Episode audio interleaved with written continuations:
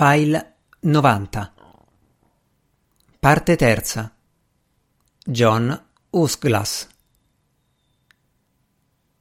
Il signor Norrell di Hanover Square sostiene che la magia moderna deve liberarsi di tutto ciò che riguarda John Usglass, così come si scuote un abito vecchio per eliminare la polvere e le tarme. Ma cosa immagina ci resterebbe? Liberandoci di John Usglass resteremmo con niente in mano. Jonathan Strange. Prologo a Storia e pratica della magia inglese. John Murray, Londra, 1816